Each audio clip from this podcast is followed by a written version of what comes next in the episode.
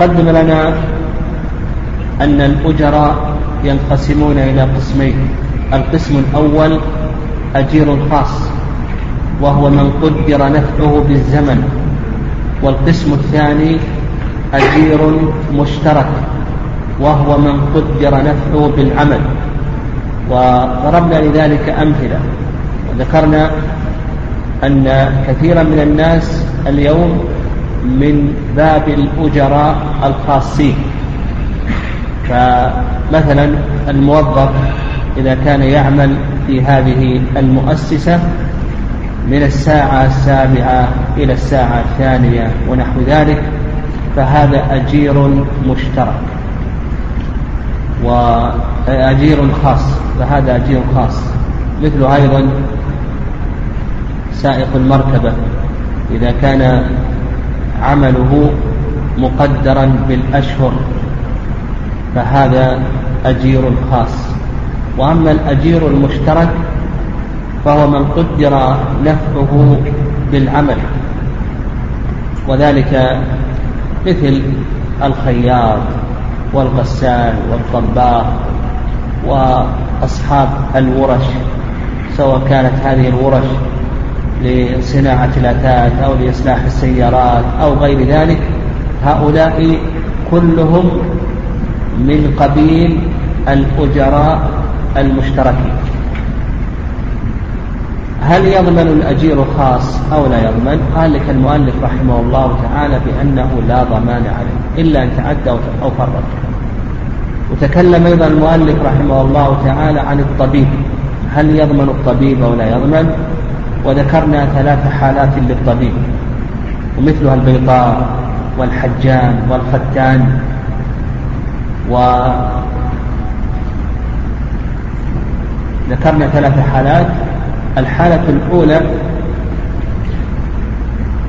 الحالة الأولى أن يكون حاذقا ولا تجني يده فهذا لا ضمان عليه. الحالة الثانية أن يكون حاذقا وتجني يده. فالمؤلف رحمه الله تعالى يرى أنه يضمن تكلمنا على هذه المسألة فيما سبق. الحالة الثالثة أن يكون غير حاذق بل يكون متطببا جاهلا فهذا يضمن وذكرنا دليل ذلك. فقيل في الحالة الرابعة وهي أن يكون حاذقا لكن يداوي بلا إذن. أن يكون حاذقا لكن يقوم بالمداواة بلا إذن.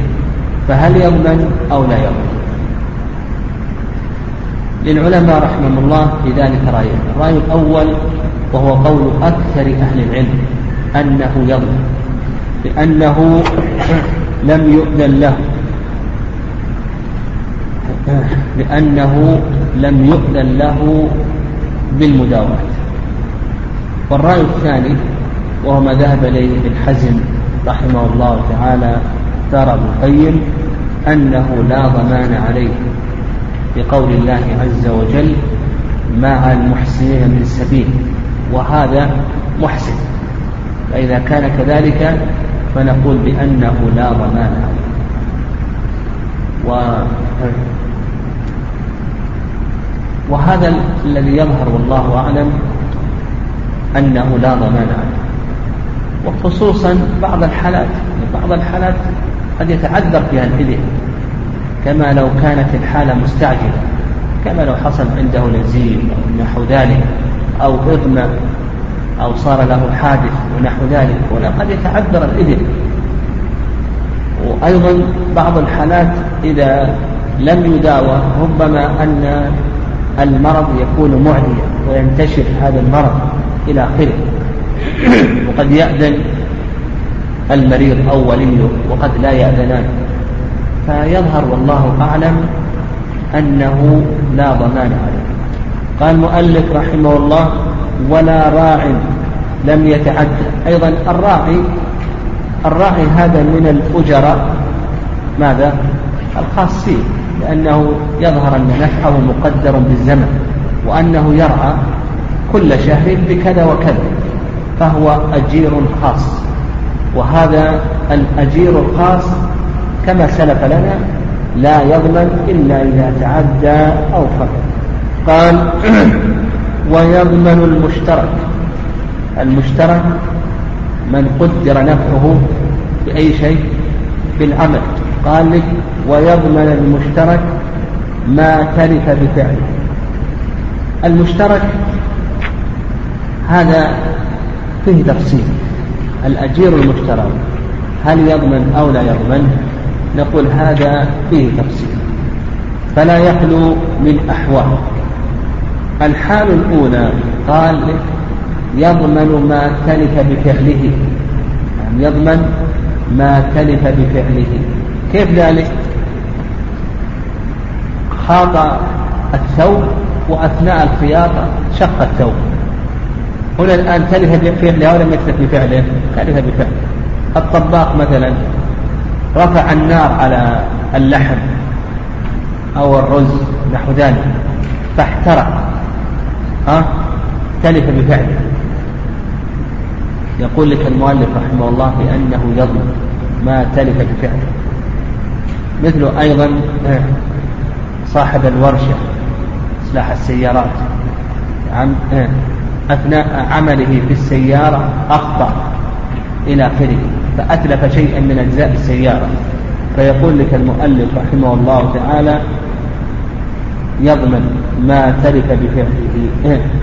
والرأي الثاني وهذا هو المشهور من المذهب لأن هذا هو المشهور من المذهب ويستدلون بحديث سمرة أن النبي صلى الله عليه وسلم قال على اليد ما أخذت حتى تؤديه. يعني على اليد ما أخذت حتى تؤديه. وهذا الحديث رواه الإمام أحمد وأبو داود والترمذي وغيرهم وفي إسناده ضعف. الرأي الثاني وبه قال أبو حنيفة وهو الأظهر عند الشافعية أنه لا ضمان عليه. يعني أنه لا ضمان لماذا لا ضمان عليه؟ لأنه أمين. كما أسلفنا أن كل من قبض المال بإذن الشارع أو بإذن المالك فإنه أمين. لا ضمان والله عز وجل قال فلا عدوان إلا على الظالمين. فما دام أنه ليس ظالما لم يتعدى ولم يفرق فهو أمين لا ضمان وهذا القول هو الصواب. طيب آه. قال المؤلف رحمه الله تعالى.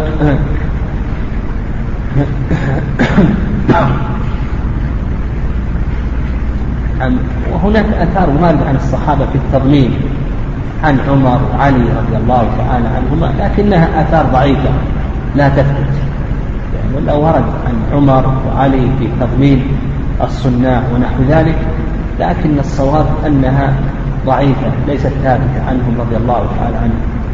قال ولا يضمن ما تلف من حرزه. هذا القسم الثاني. ما تلف من حرزه يقول لك المؤلف رحمه الله لا ضمان.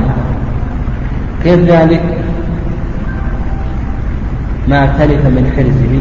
هذا الخياط أعطيناه الثوب لكي يخيطه أو الغسال. أعطيناه الثوب لكي يغسله. جاء السارق وكسر المحل وسرق الثوب. ها؟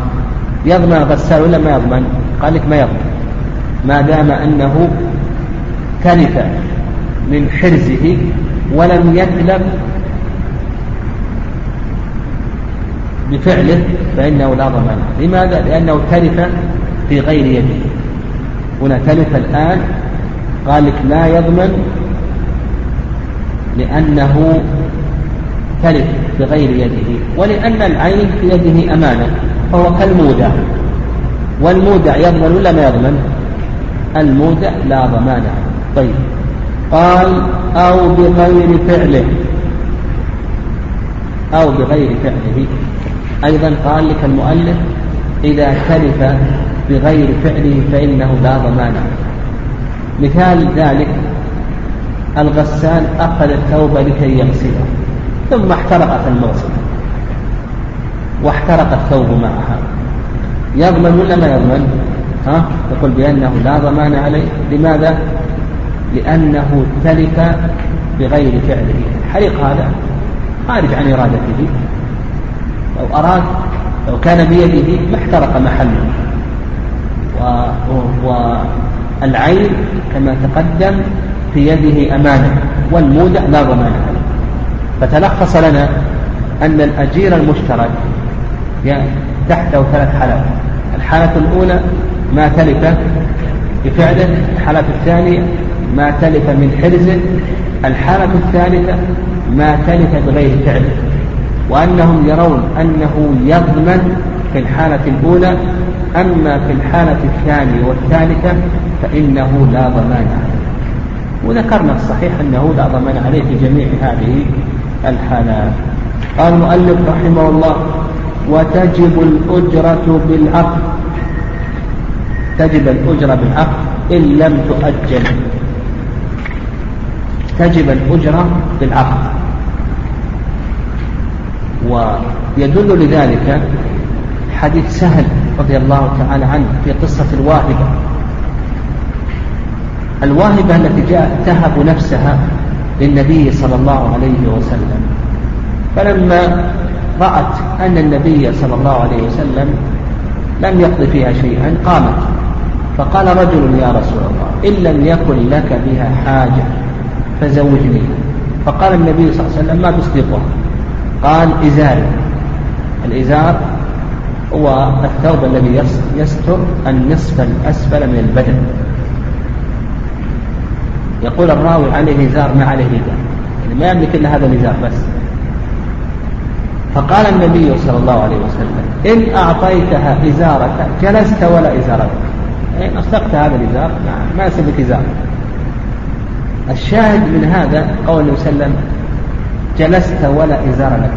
هذا يدل على أنها ملكت الإزار بالعقد ولا ما ملكته بالعقد ملكت. أنها ملكت. مثله أيضا تكون الأجرة. فإذا استأجر البيت المؤجر ملك الأجرة. يعني المؤجر ملك الأجرة. يعني إيه؟ فيجب على المستأجر أن يعطيه الأجرة لأنه ملك. ولهذا قال لك وتجب الأجرة بالعقد ويجب عليه أن يسلمها إليه إن لم تؤجل إذا أجلت الأجرة فالمسلمون على شروط. واليوم الناس تجد أن المستأجر إذا استأجر بيتا يسلم بعض الأجرة ويؤجل ها؟ يؤجل الأجرة الباقية. يعني يجعلها أقساط إما يعطيه دفعة في أول العقد ودفعة في منتصف العقد. المهم المسلمون على شروط. يعني الخلاصة في ذلك إن كان هناك شرط لفظي نرجع إليه إن لم يكن نرجع العرف إذا لم يكن نرجع إلى كلام العلماء. كلام العلماء ماذا؟ أن الأجرة تجب أي شيء؟ تجب بالعقد إلا إذا كان هناك تأجيل. هذا إذا كان العقد على منفعة. فإن كان العقد على ما على عمل يعني قال لك وتستحق بتسليم العمل الذي في الذمة. إذا كانت الأجرة على عمل ما تستحق الأجرة إلا إذا سلم. المستأجر سلم العمل. مثلا أنا استأجرت هذا الشخص لكي يقوم بالدهان أو لكي يقوم بعمل البلاط ونحو ذلك. متى يستحق الأجرة؟ هل يستحق الأجرة في بداية العمل في عند العقد أو يستحقها إذا سلمني العمل ها؟ إذا سلم العمل. فتلخص لنا أن الأجرة تنقسم إلى قسمين. القسم الأول أن تكون على منافع. وش مثاله؟ ها؟ مثل البيت مثل الدكان ونحو ذلك. فهذا كما ذكر المؤلف رحمه الله تجب الأجرة بالعقد إن لم تؤجر. القسم الثاني أن تكون الإجارة على عمل من الأعمال كما لو استأجرته لكي يبني لك لكي يدهن لكي ينظف لكي يصلح السيارة فإنه ما يستحق الأجرة إلا ماذا؟ ها؟ إذا سلم العمل. يعني ولهذا قال لك الذي في الذمة. يعني العمل موصوف في الذمة. يعني آه، آه، استأجرته لكي يبني البيت أو لكي يذهب صفة كذا وكذا وكذا إلى آخره. هذا عمل في الذمة. يعني موصول هذا مقصود. قال رحمه الله ومن تسلم عينا بإجارة فاسدة وفرغت المدة لزمه أجرة المثل. الإجارة الفاسدة اختل شرط من شروط صحتها فهذه إجارة فاسدة؟ فمثلا إذا كانت الأجرة مجهولة نقول هذه إجارة فاسدة. فلو أنه تسلم البيت تسلم البيت بإجارة فاسدة استأجر البيت لمدة سنة وتسلم البيت. وهذه الإجارة فاسدة لجهالة الأجرة مثلا. وفرغت المدة ها؟ يقول لك المؤلف رحمه الله يجب عليه ماذا؟ يجب عليه أجرة المثل وهنا قاعدة على المذهب وتأتينا في لعل تأتينا في باب الغصب قاعدة على المذهب وهي أن المقبوض بعقد فاسد حكم حكم المقصود. المقبوض بعقد فاسد حكم حكم المقصود. وسيأتينا في المقصود. نعم يأتينا في المقصود أنه إذا قصد ما له منافع إلى آخره فإنه تجب عليه أجرة هذه العين. مثلا قصد بيتا أو قصد سيارة نحو ذلك فإنه يجب عليه الأجرة مدة القصد قال رحمه الله تعالى باب السب. السب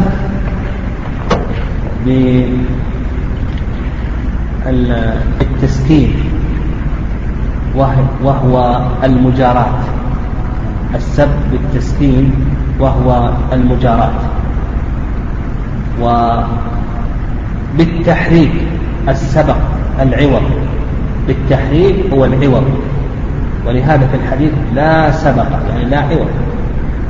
لا سبق. ولا يصح أن تقول لا سبق لأن الشارع أثبت المجاراة فبالتحريك هو العوض الذي يكون في المسابقة.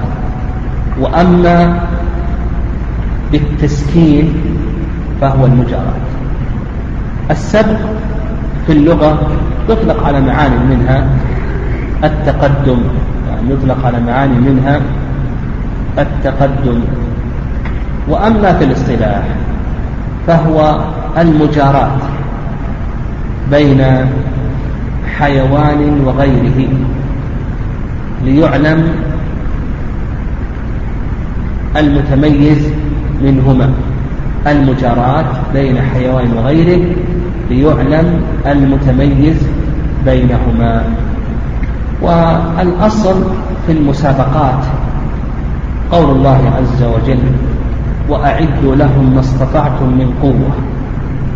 ومما يدخل في القوة المسابقات المشروعة لأن المسابقات المشروعة هي المسابقات التي تكون على آلات الجهاد كما سيأتينا إن شاء الله. وأيضا قول الله عز وجل عن إخوة يوسف إنا ذهبنا نستبق وتركنا يوسف عند متاعنا. وأما السنة فسيأتينا أن النبي صلى الله عليه وسلم سابق بين الخير. يأتينا أن النبي عليه الصلاة والسلام سابق بين الخير. والإجماع قائم على جواز المسابقة في الجملة. والنظر الصحيح يقتضي ذلك لأن المسابقات فيها مصالح فيها فوائد كانت شرعية أو مباحة بضوابط الشرع. إذا كانت شرعية أو مباحة بضوابط الشرع. فيها مصالح. فيها مصالح. من إجمام القلوب وتقوية الأبدان وتعلم آلات الجهاد وغير ذلك. قال المؤلف رحمه الله تعالى يصح على الأقدام. المسابقات تنقسم. إلى ثلاثة أقسام. مسابقات تنقسم إلى أقسام. القسم الأول مسابقات مشروعة. والقسم الثاني مسابقات مباحة.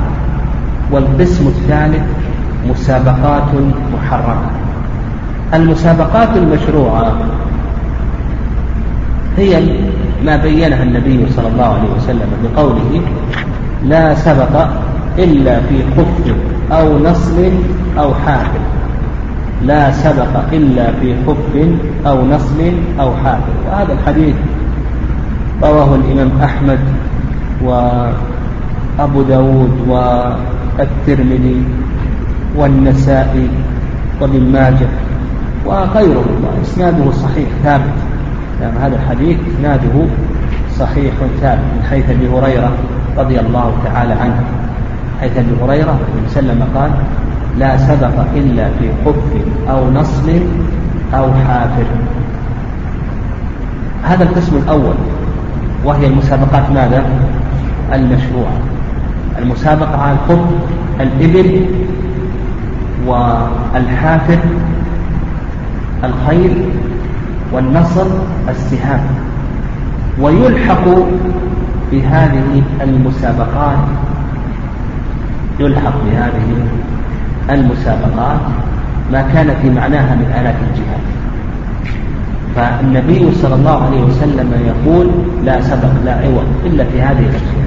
طيب هذه المسابقات المشروعة. هذه المسابقات مشروعة سنة. سنة. ولهذا الشارع رخص فيها بالرهان لما يترتب عليها من المصلحة. يعني رخص فيها بالرهان لما يترتب فيها من المصلحة طيب. هذه المسابقات المشروعة أخذ العوض عليها. نقول بأن أخذ العوض ينقسم إلى إلى أربعة أقسام. نقول أخذ العوض ينقسم إلى أربعة أقسام. القسم الأول أن يكون العوض من الإمام من الإمام الأعظم. أن يكون العوض من الإمام الأعظم. والآن يعني نواب الإمام يقومون مقامه مثلا لو أن الحكومة آه، عملت مسابقة. يعني عملت مسابقة في الخيل أو في الإبل أو في السهام أو نحو ذلك. من آلات الجهاد إلى آخره فنقول بأن هذه المسابقة مشروعة. وإذا بذلت العوض يجوز أخذ العوض بالاتفاق. هذا القسم الأول. والقسم الأول إذا كان العوض من الإمام أو من ينوبه الإمام فإن العوض جائز بالاتفاق. ويدل ذلك حيث ابن عمر رضي الله تعالى عنهما أن النبي صلى الله عليه وسلم سابق بين الخيل وأعطى السابق. القسم الثاني أن يكون العوض من أجنبي يعني ها من غير المتسابقين أن يكون العوض من أجنبي من غير المتسابقين. فهذا أيضا جائز باتفاق الأئمة. للبعد عن شبهة القمار. القسم الثاني أن يكون العوض من أحد المتسابقين. مثلا نقول نتسابق على الخيل أو السهام أو الرمي ونحو ذلك. فإن سبقتك لا تعطيني شيء وإن سبقتك أعطيتك 100 ريال. أو يقول هذه 100 ريال اللي يسبق له. لي ولا العوض الآن منين؟ العوض من أحدهما. فهل هذا جائز أو أنه ليس جائز؟ أكثر أهل العلم أن هذا جائز ولا بأس به. قالوا للبعد عن شبهة القمار. ما دام أنه من أحدهما فالقمار أو شبهة القمار هذه بعيدة. وما دام أنه يصح بذل العوض من أجنبي فكذلك أيضا بذله من أحد. والرأي الثاني نعم الرأي الثاني أنه لا يجوز. الرأي الثاني أنه لا يجوز.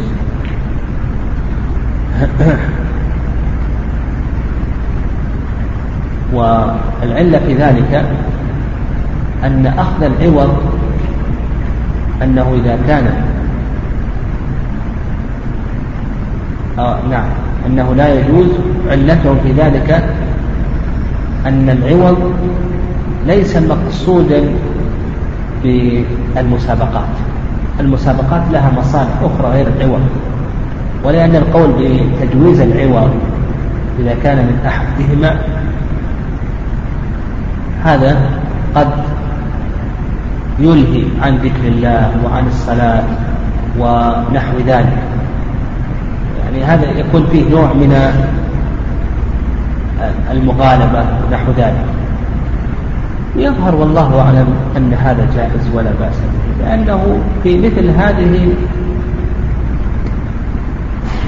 في المسابقات المشروعة يصح أخذ العوض إذا كان من كل منهما فإذا كان من أحدهما الباب أولى. وهذا هو القسم الرابع. القسم الرابع أن يكون العوض من كل منهما. نعم القسم الرابع أن يكون العوض من كل منهما. مثلا زيد وعمر كل منهما يدفع مئة ريال ثم يتسابقان على هذه الآلات أو هذه التي نص عليها النبي صلى الله عليه وسلم الخيل نحو ذلك. والسابق له ذلك. هل هذا جائز أو أن هذا ليس جائزا؟ إذا كان عوض من كل منهم. أكثر العلماء أن هذا جائز لكن لا بد من محلل. لا بد من محلل. لأن الصورة هنا صورة قمار لم قمار. قمار. هذا يدفع 100 ريال وهذا يدفع 100 ريال وهذا يدفع 1000 ريال وهذا يدفع 1000 ريال. ثم يتسابقان على هذه المسابقات المشروعة كالخيل ونحو ذلك. هذا قمار أو ليس قمار هذه صورة وصورة قمار. فالجمهور يقولون بأن هذا جائز إلا إذا كان هنا جائز بشرط أن يكون هناك محلل. ومن هو المحلل؟ المحلل متسابق يدخل معهم ويغنم ولا يغرم. يغنم ولا يغرم. بمعنى إذا أراد زيد وعمر أن يتسابقا وكل منهما يدفع مئة ريال أو مئتي ريال يدخل معهما صالح. صالح هذا ما يدفع شيئا لا يدفع شيئا. إن فاز أخذ العوض. إذا ما فاز ما له شيء ما عليه شيء. هذا يسمى ماذا؟ محلل. ويشترط في المحلل أن يكافئ فرسه فرسيهما كما جاء في الحديث يعني. أو بعير بعيريهما أو آلته آلتيهما. لأنه إذا إذا كان لا يكافئ يصير وجوده كعدمه لكن لا بد أن يكون فرسه أو آلته تكافئ فرسي المتسابقين. أو آلتي المتسابقين وإلا يكون وجوده كعدم.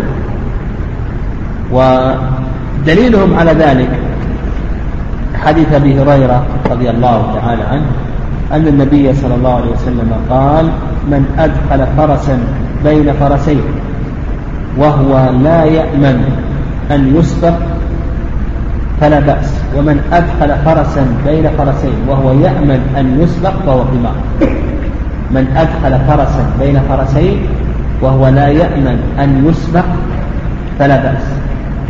يعني ما ذكرنا من الشرط أنه لا بد أن يكافئ فرسه فرسيهما.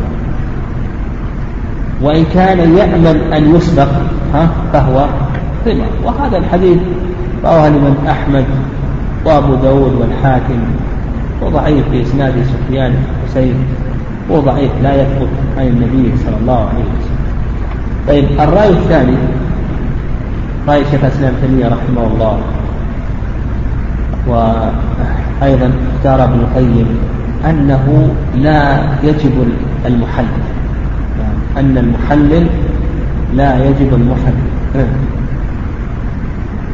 وشيخ الإسلام تيمية رحمه الله يقول ما علمت عن الصحابة أو بين الصحابة خلافا في عدم اشتراط المحلل وأن القول بالمحلل هذا محدث القول بالمحلل هذا محدث بعد الصحابة رضي الله تعالى عنهم وما دام أن الحديث لم يثبت فالصواب في ذلك أنه لا يشترط المحلل وحينئذ يكون هذا القمار أو الرهان أجازته الشريعة لما يترتب على ذلك من مصلحة ما يترتب عليه من مصلحة فتلخص لنا في القسم الأول وهي المسابقات ماذا؟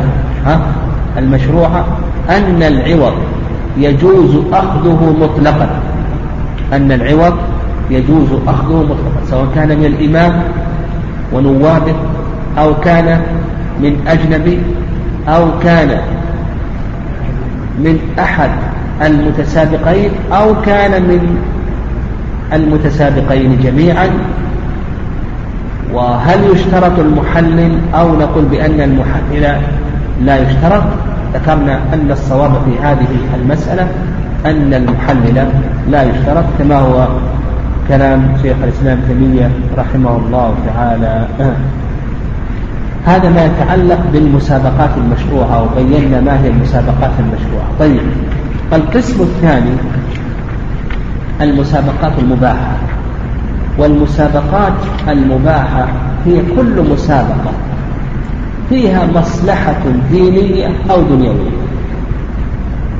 ولم ينص عليها النبي صلى الله عليه وسلم. يعني نص عليها النبي صلى الله عليه وسلم هذا نفهم أنه من المسابقات ماذا؟ المشروعة ويلحق بها ما في معناها قياسا. طيب القسم الثاني المسابقات ماذا؟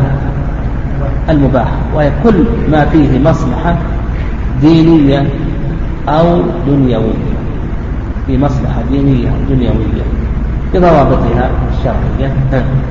نقول هذه مسابقات مباحة قال لك من أمثلتها؟ قال لك المؤلف يصح على الأقدام. من أمثلة ذلك المسابقة على الأقدام على الجري هذه من المسابقات ماذا؟ المباحة لأن فيها مصلحة. يعني فيها مصلحة لا شك أن فيها مصلحة دينية وفيها مصلحة دنيوية. أما دنيوية يترتب على ذلك من تقوية البدن. والدينية ما يترتب على ذلك من الاستعانة بمثل هذه الأشياء التي تجم القلوب على طاعة الله عز وجل. وسائر الحيوانات سائر الحيوانات. هذه الحيوانات المسابقة على الحيوانات إن كانت من آلات الجهاد. كالخيل والإبل فهذه مسابقات مشروعة. وإذا كانت غير تستخدم في الجهاد؟ فهذه مسابقات ماذا؟ ها؟ مسابقات مباحة. هذه مسابقات مباحة. قال والسفن والمزاريق. المزاريق جمع مزراق وهو الرمح القصير.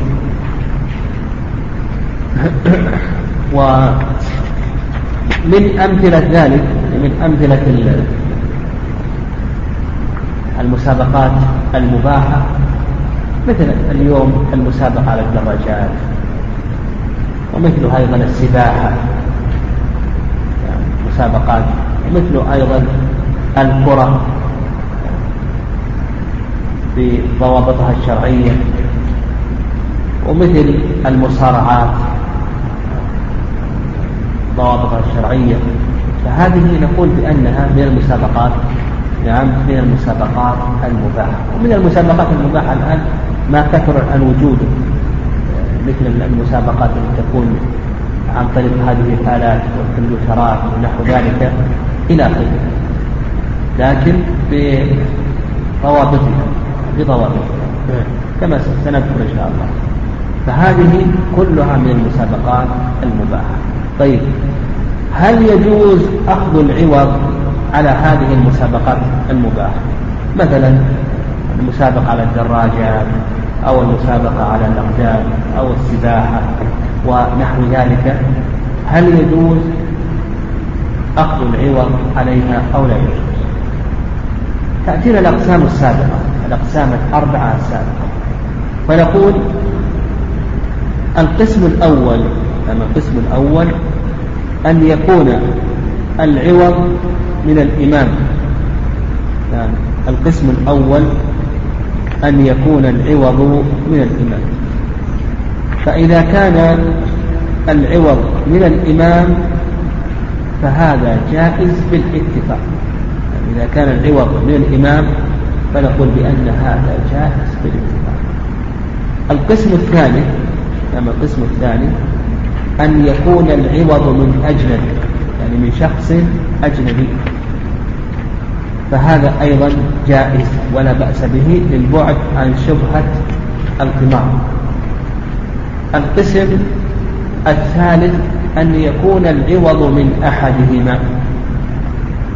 أن يكون العوض من أحدهما. يعني يقول قال مثلا نتسابق. أو فريقان يلعبان الكرة. وهذا يبذل هذا الفريق يبذل ألف ريال وهذا ما يبذل شيئا؟ الآن العوض من أي شيء؟ العوض من أحدهما. فإذا كان العوض من أحدهما فهو موضع خلاف. هو موضع خلاف بين العلماء رحمه الله. هل هل هو جائز أو ليس جائز؟ فالرأي الأول أنه جائز للبعد عن شبهة القمار والرأي الثاني أنه ليس جائزا لما تقدم يعني لما تقدم أن مثل هذه المسابقات بذل العوض فيها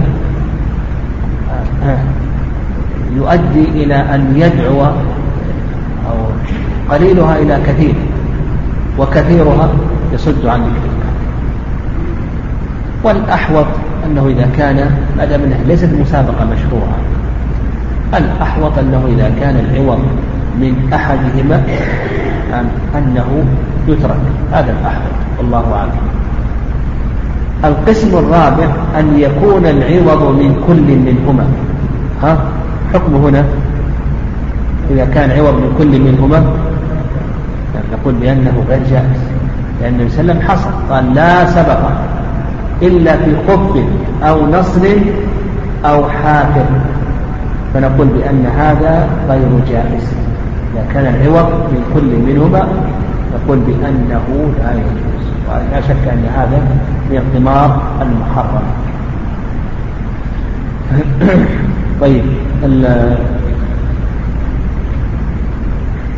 قال لك المؤلف رحمه الله ولا تصح بعوض إلا في إبل وخيل وسهام.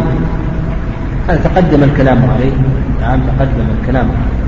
وأن المسابقات المشروعة أنها بالنسبة للعوض تنقسم إلى هذه الأقسام الأربعة. قال ولا بد من تعيين مركوبين. لما كانت بعوض الآن انتبه. الآن المسابقات المشروعة. يصح أن يكون العوض من كل منهما؟ ها؟ يصح. لكن لكي نخرج عن الميسر والقمار لابد من هذه الشروط. لو لو لو مثلا تسابقنا على الخير. وهذا بدل ألف ريال. وأتى بخير. وهذا بدل ألف ريال وأتى بحمار. أتى بحمار. هذا ميسر ولا مو ميسر ميسر هذا. صاحب الحمار مسبوق. نعم. لا شك أنه سيسبق. هذا ميسر العلماء رحمه الله اشترطوا لكي نخرج من هذا ها؟ من الميسر. لكي لأنه إذا بذل كل واحد منهم العوض هذا رهان. نعم هذا رهان. لكن إذا قطعنا أن أحدهم سيسبق إلى آخره أصبح هذا ميسر لأن صاحب الحمار هذا داخل وهو مع غانم والغالب لكن هذا داخل وهو إما أنه غانم غالب فلا بد لكي تكون المسابقة صحيحة من توفر هذه الشروط.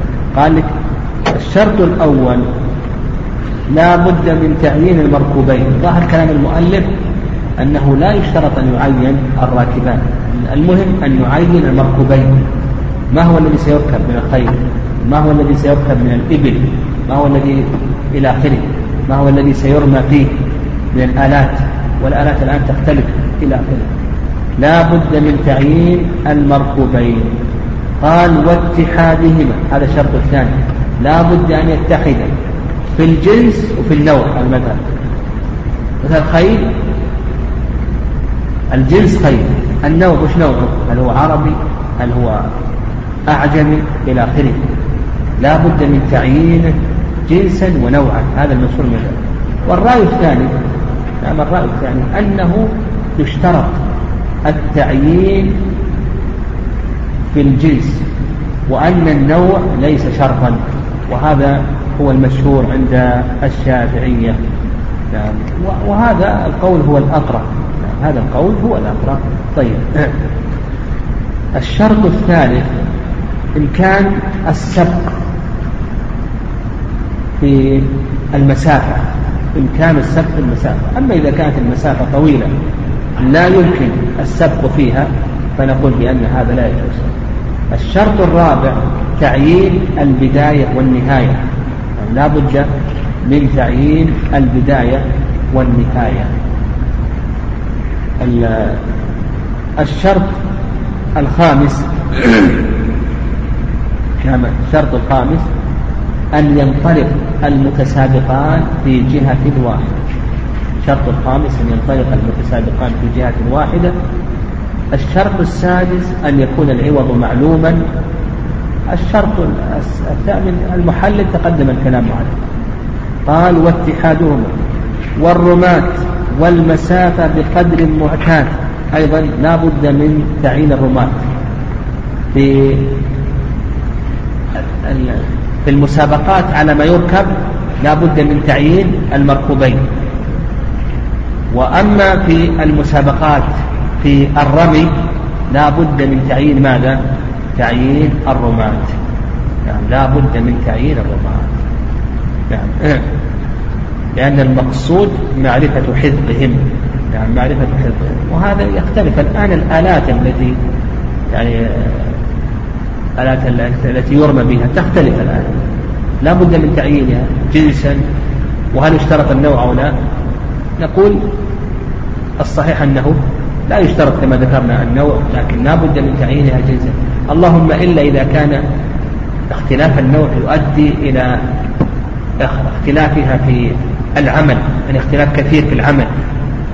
هذا يظهر أنه لا بد أيضا من اشتراط النوع كما هو المشهور من مذهب الحنابلة رحمهم الله.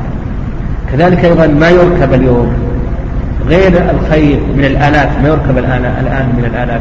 هو يقول لك المؤلف من الحيوان ما يركب لابد من تعيين الحيوان لكن الآلات الآن ما يركب من الآلات هذا يختلف الآن. فالذي يظهر الآن أنه لا بد أنه بالنسبة للآلات أيضا لا بد من كما ذكر المؤلف أنه لا بد من تعيين الآلات. جنسا وأما نوعا فالمشهور مذهب أنه أيضا لا بد من اتفاقها في النوع. الشافعي يقول لا يشترط لكن كما ذكرنا إن كانت هذه الآلات تختلف نعم تختلف في عملها فلا بد أيضا من تعيينها لكي نبتعد عن القمار. قال والمسافة بقدر معتاد تقدم. قال وهي جعالة لكل واحد فسخها لك المؤلف رحمه الله عقد نعم عقد المسابقات. طيب بقينا في قبل يعني بقي عندنا مسألتان لعل نختم وبقي ثلاث مسائل على الباب لكن بقينا في القسم الثالث وهي المسابقات المحرمة. المسابقات المحرمة هي كل مسابقة فيها مضرة دينية أو دنيوية.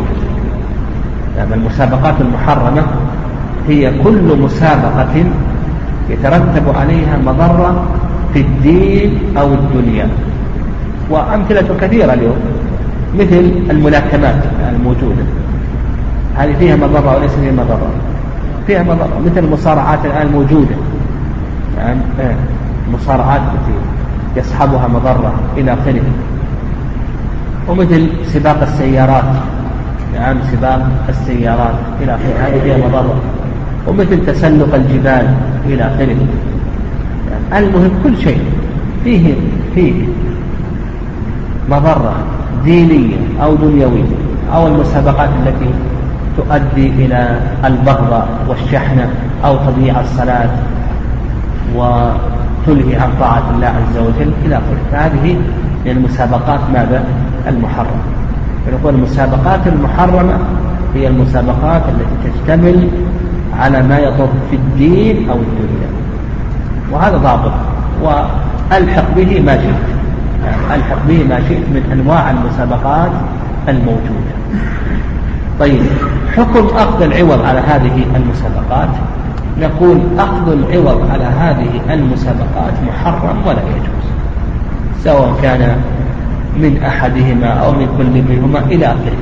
فمسابقات المحرمة لأنها في الأصل نقول بأنه لا يجوز الدخول فيها. قال وهي جعالة لكل واحد فسقها وتصح المناضلة على معينين يحسن الرأي. ولك المؤلف رحمه المؤلف رحمه الله يقول بأن المسابقة من قبيل الجعالة. يعني عقد الجعالة وسيأتينا إن شاء الله عقد الجعالة وأن عقد الجعالة من العقود ماذا؟ العقود الجائزة. وأن لكل واحد من المتسابقين أن يفسق. لكن على المذهب لكل هم يقولون فيه تفصيل. إن ظهر فضل أحدهما في المسابقة لا يجوز السبق. لا يجوز الفسق. إلا الفائز هو الذي له أن يفسق. مثلا إذا تسابق أحدهما تقدم فقال المسبوق فسخنا. يملك ولا ما يملك؟ ما يملك. لكن لو قال السابق فسخ يملك ذلك أو لا يملك؟ يملك. وهم يقولون لا تخلو من أمرين. الأمر الأول أن يكون ذلك قبل المسابقة قبل البدء المسابقة لكل واحد منهم أن يفسخ. الأمر الثاني أن يكون ذلك بعد بدء المسابقة. بدأت المسابقة. فإن ظهر الفضل لأحدهما فالسابق له الفسق. أما المسبوق فليس له حق الفسق. هذا المذهب. طيب الرأي الثاني أنه لا يجوز الفسق. وهذا قول المالكي وأن عقد المسابقة عقد لازم. هذا من تعاقد خلاص. عقد لازم. لوجود العوض. يعني لوجود العوض. فهي مثل عقد الإيجار عقد لازم عقد البيع عقد لازم. ما دام العوض موجودا أن تعاقد على عوض. فيقولون بأنها لا تجوز لا يجوز فيها الفسق لوجود العوض. والله عز وجل يقول يا أيها الذين آمنوا أوفوا بالعقود. أما هذا يظهر والله أعلم أنه أقرب. الله أعلم إنما ذهب إليه المالكية أنه أقرب. وقول المؤلف رحمه الله هي جعالة يعني تكييف عقد المسابقة. كيف نكيف عقد المسابقة؟ المؤلف رحمه الله يقول بأنه جعالة. والرأي الثاني رأي ابن القيم رحمه الله تعالى يقول بأن عقد المسابقة ليس من قبيل الجعالات وإنما هو عقد مستقل بذاته. يعني أنه عقد ماذا؟ عقد مستقل بذاته